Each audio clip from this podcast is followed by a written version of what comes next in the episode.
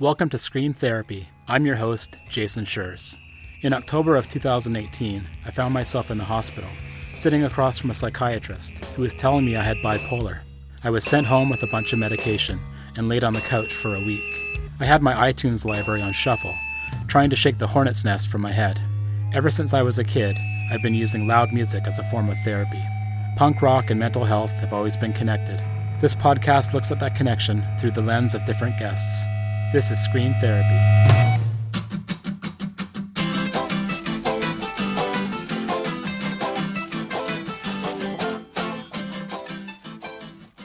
Collaborating with other artists in your community can be beneficial to fostering mental health. Comic writer Mark Bouchard is the creator editor of Everything Is Going Wrong, comics on punk and mental illness, featuring more than 60 creators and musicians. In undertaking the project, Mark was given the privilege and responsibility of curating other people's mental health experiences, a task he took very seriously. I have my own experience with this. The Scream Therapy book features more than 30 people who talk to me about mental health issues and writing about them and their stories was something I didn't take lightly. Ultimately, these stories, like the stories and everything is going wrong, help people know they're not alone. The tight knit punk scene has so much potential to be a model for mental health. It's the ones who spread the message beyond the borders of the subculture, like Mark Bouchard, who are the unspoken heroes.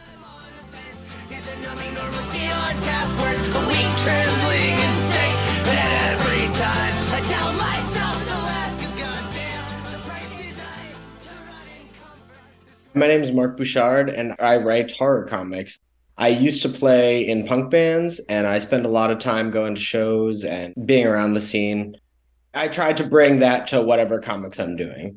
My first big project in comics was an anthology called Everything is Going Wrong Comics on Punk and Mental Illness.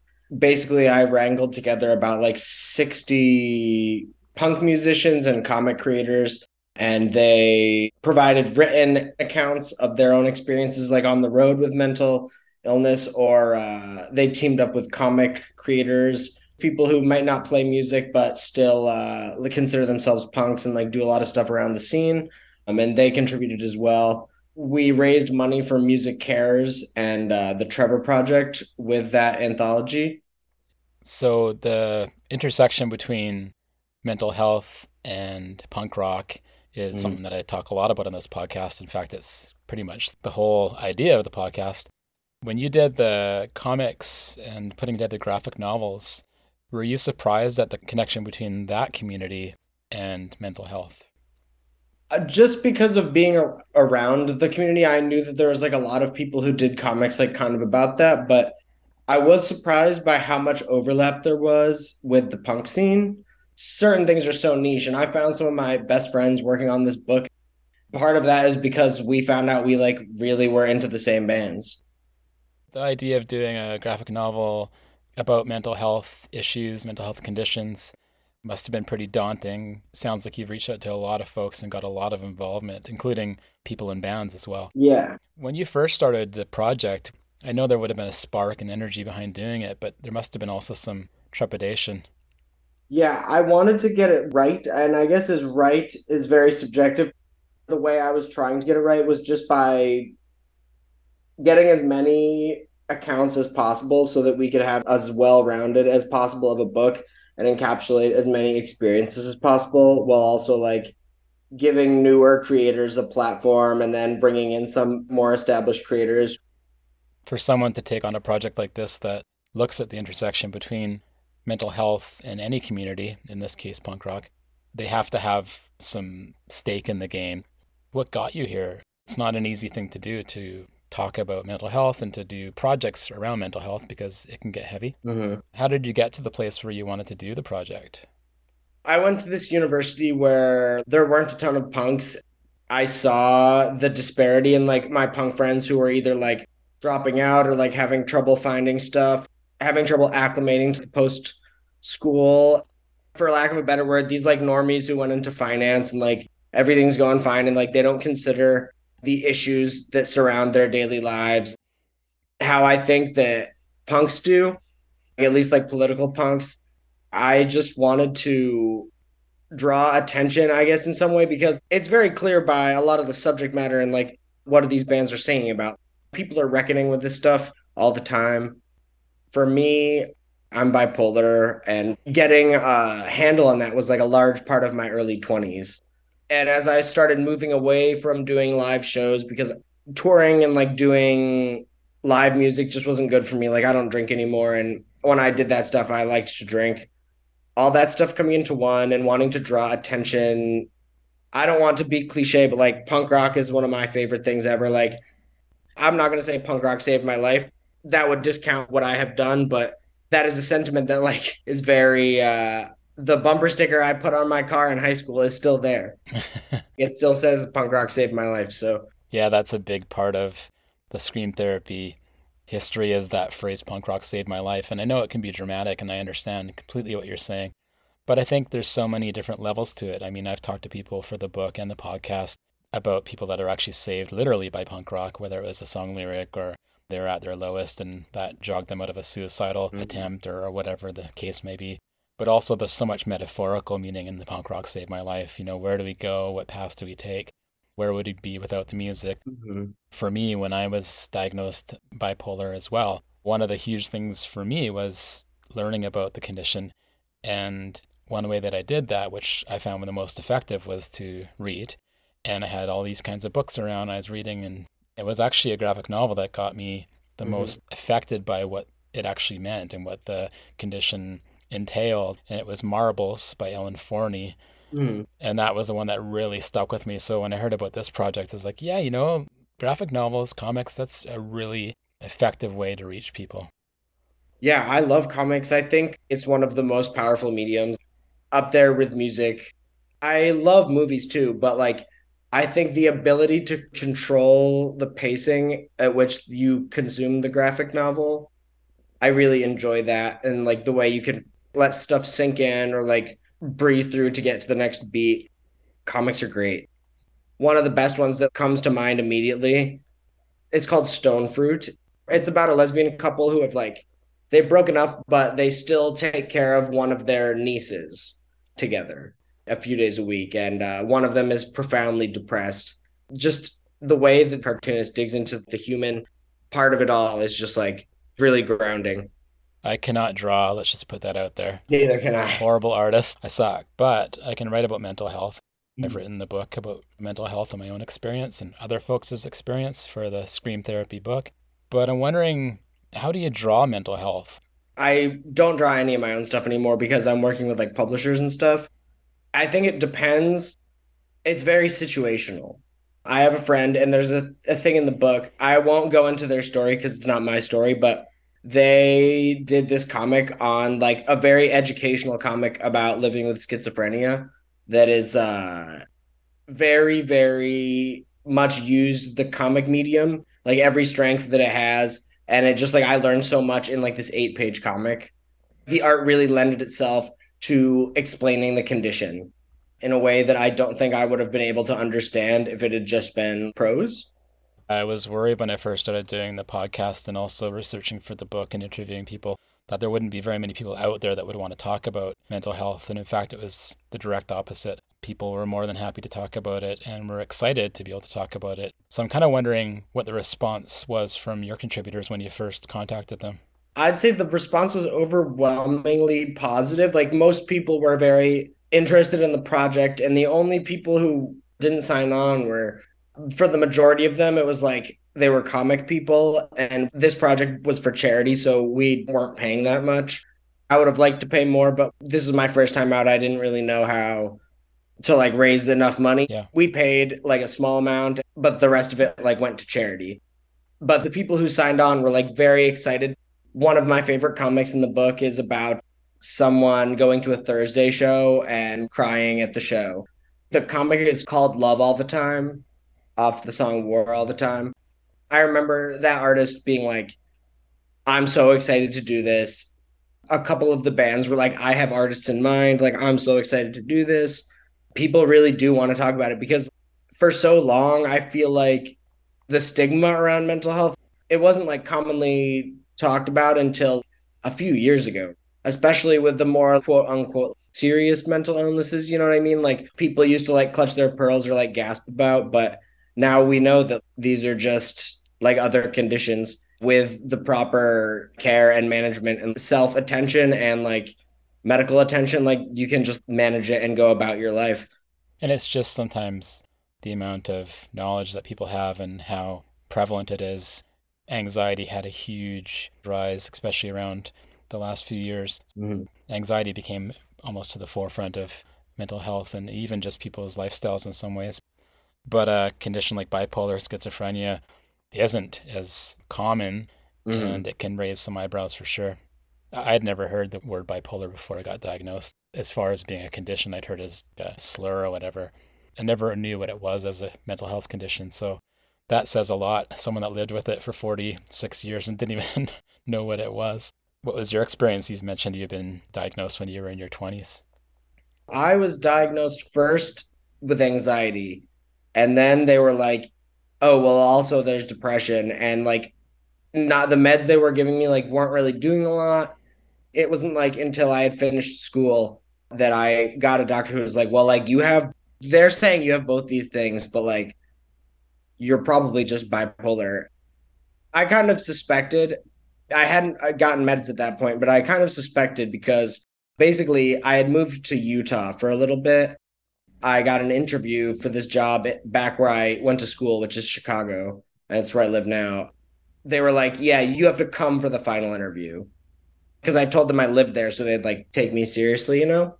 I think I decided, and 36 hours later, like I had packed up my place, everything was in my car, and I was in Chicago. And I was like, well, if I don't get this job, I guess I'll go to St. Louis, work at the post office or something. Like, don't really know, but but looking back, that was like, oh damn, like that was a very very uh, efficient and fortunate manic episode. Like, there's no way I could have pulled that off without something like that it was a miracle I ended up getting that job and it like was very helpful for me to get back on my feet, you know, and like get stable and like collaborate with people and like get medicated and and there's these hypomanic episodes that pull you in a direction that can be very beneficial and change your mm-hmm. life.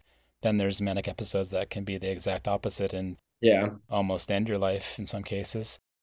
One of the things that I was really worried about when I first came home from the hospital, I had these ideas to do these mental health podcasts about punk rock and a book about punk rock and mental health. And of course, those things have come to fruition. But it's really hard to trust when you're manic what ideas are good mm-hmm. ideas and what ideas are just way out there ideas that could cause a lot of harm and a lot of damage. In the case of the anthology, I know it's not some like wild over the top idea, but did you feel like maybe there was a bit of a, you know, I'm being really ambitious here when I have mm-hmm. something that I really want to do, I really have to keep it in check and say, mm-hmm. can I do a tour of this thing? Is it a manic thing or is this a real thing? So I wanted to be really meticulous about it because I really wanted to do this project. And I think this was like one of the most on brand projects I could have started my comics journey with. I edited and curated the book largely, but I always knew that like writing was what I wanted to do. And I wanted to make, not exactly make my name, but like after this project, more people like knew who I was. There were 60 people who worked on it, you know, and like if they didn't know me, like they knew someone who worked on it. It's such a small industry. It was very important for me to like do everything correctly and do it in a way that didn't I didn't want to upset anyone with this project. Very early on, we had an enamel pin designed for it. The one we ended up going with is just like a brain with a band aid on it and it says get help.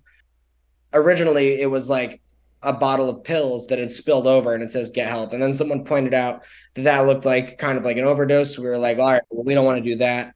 So we don't want to like upset anyone like that. You know what I mean? Like if I'm upsetting people, I would like it to be the correct people.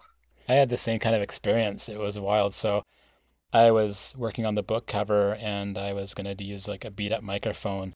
And then originally I was going to have a bottle of pills there. And then my publisher and I both agreed that it could look like an overdose. But then I took away the pill bottle and took more photos. And just with the microphone, I was like, oh, that looks kind of cool. But I went upstairs and started working on it. And actually, the microphone cord that was behind the pill bottle was shaped like a heart. It's cool. just this fluke thing. so hmm. there you go. There's the cover. Hell yeah.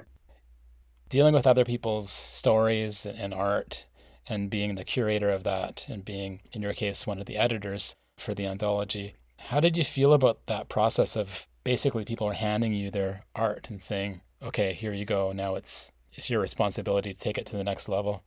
It was really it felt like a big responsibility because these stories were like so personal and some of these people were like some of them were my friends who I knew from the punk scene and like they hadn't done comics before or they were interested in comics and hadn't done them before. And so some of them were like really taxing to do. Like one of them I like sat down with the writer and we like hashed a bunch of stuff out, figured out what story beats would happen based on like certain hospital stays and like issues surrounding getting discharged and stuff like that. And it was heavy. And uh, at the end of the day, I didn't want to mess with any of the like subject matter, if that makes sense. Like I was more focused on the story beats and more focused on like making sure these stories came through in a way that uh, people would want to read them. And like even if they were heavy stories, there would be either some educational factor, an enjoyment factor based on like the art and like how they were presented. You mentioned the the bottle with the pills on it. Get help. Were there other things in the anthology that you were worried about might be taken the wrong way or might be a little bit over that line?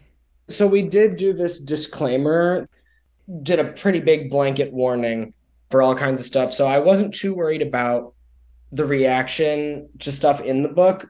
I think we took like all the necessary precautionary steps to like make sure that it was accessible while also like making clear what the subject matter was in a way that like no one was going to pick this book up and unless you just flip to the middle like you know what you're getting in for.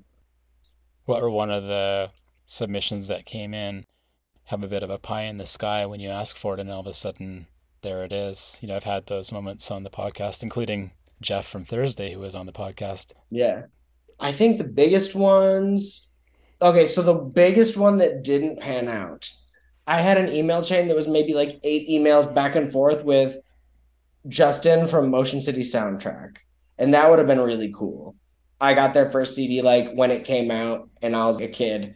I still listen to them, so that would have been really cool. And I think in terms of comics, there's this guy, his name's Brian Level, and he is a tattoo artist first and foremost, but he also does a lot of fill-in work on like Batman and stuff and he does his own horror comics. He is both a tattoo artist, a heavy metal guy and punk guy, and a devout Christian, which I think is like not a, a thing you get a lot. And he did this three page, mostly silent story about a crust punk camping out in a squat with a pit bull. The only words were like, there is a dark hum, I think, repeated in like every panel it was just about like this small box and like a bunch of hands came out of the box and like dragged the guy in and it was about anxiety and the way it is rendered it's one of the more entertaining stories in the anthology but it doesn't use any of the language you could read this story and be like this is just a story but then i was like i, I just for me like i need to know a little background you know because it was so sparse and he told me about the anxiety and stuff like that. I don't want to get too much into it because like he uh did say he wanted like the the imagery to like stay mysterious to uh all readers so i said i wouldn't spoil it you know because i think these he did a few interconnected shorts about this and uh i think is planning to use them for another project. It was a huge get like he's a very talented artist. I'd love to get tattooed by him someday. He's just like five hour drive and that's like a little far for me right now. Yeah. One of the things that folks with mental health conditions are prone to do is to dramatize their their situations their issues. And it's not done in a like a bravado way or bragging it's mm-hmm. basically a way of saying hey look this is what's happening it's real it's awful mm-hmm. and so the name of the anthology everything is going wrong um, thinking of the Here's Collective, you know, it's okay not to be okay, those kinds of things. Mm. Picking the title, how did it come to you? There were a bunch of different titles. I think I like mocked up like a, a couple dozen. I knew it was going to be comics on punk and mental illness. I wanted to like give an urgency to the title because it's like very, uh, in some cases, very urgent subject matter. My friend uh, who did the cover art for the project was just like, I have an idea based on that the idea basically didn't change too much. And now I think it's really cool. We met because of doing that project and like because I liked their comics, they were doing fan comics of pup songs. And now we're like best friends. I wouldn't have even known them if not for those pup comics. And like we talked for a while, and I was just in their wedding a few months ago. Obviously, this project, you met a lot of people, Mm-hmm. formed friendships that probably have lasted and will last on a creative level. How it informed your artistic pursuits, your writing, Mhm. even your involvement in punk rock going forward. It definitely made me more collaborative. I think I pride myself on a lot in working with artists is that the conversation begins even if I have a book. For example, like I'm working on a book right now. I have six chapters outlined. I think it's going to be nine or 10 chapters. I'm taking some time away from it because I asked an artist to work on it. But the first thing I asked is like, I'm just going to put this down for a little bit until you get back to me because I want to know what you want to draw. I want to be sure that I can work in what you want to draw to the book so like you're going to have a good time. It's not like me as a writer and like you as an artist. It's like we are making this thing together. I have so much more fun now. I think it's a lot more rewarding and I think the work is better. This book did connect me. I know of one graphic novel that I connected this artist and writer and they did a five page thing about uh, body dysmorphia in this book and now they have a full graphic novel coming out and they only work together because they met doing this short comic on this book they have a full book coming out in like six months so i'm very excited to read that but otherwise like i immediately after i met this anarchist who quit comics he did one comic at a publisher and then he did a, a one page oh this was a really cool thing Days N' Daze wrote a song for the book the comic is just like the lyrics from the chorus and a one page comic. But Jesse was like, I don't know how to write any like statement or whatever. Like, I only know how to write songs. So I'm just going to write a song. And that song became Darling Dopamine, which like did pretty well for them. That was really cool because coming from folk punk, they're pretty big. How is being creative and working on graphic novels and writing affected your mood episodes, your bipolar mood episodes? I try to keep pretty much everything on lock. I take this stuff really heavily. So when I feel like anything's going on, like if I feel like I'm about to start an episode or something, first thing I do is I reach out to my psych guy and then uh, I put down what I'm working on. Unless I'm like, if I'm like in the writing stage, you know, I don't want to work on anything if I'm potentially going to like try to deviate from my outline and do something that would not uh, benefit the final product. But in the outlining stage, you know, that sometimes it can be helpful because it just throwing stuff down and seeing what works and like being able to get all of your ideas like at such a rapid speed. It feels kind of like going through with a half finished puzzle and just like speed running like does this piece fit? No. Does this piece fit? No. Does this piece fit? Maybe i can keep that one set aside you know? And then the depression hits and none of the pieces fit. yeah. I don't know if it's fortunate but i i only get a depressive episode every so often as opposed to like i'm type 1 so i mostly am dealing with the mania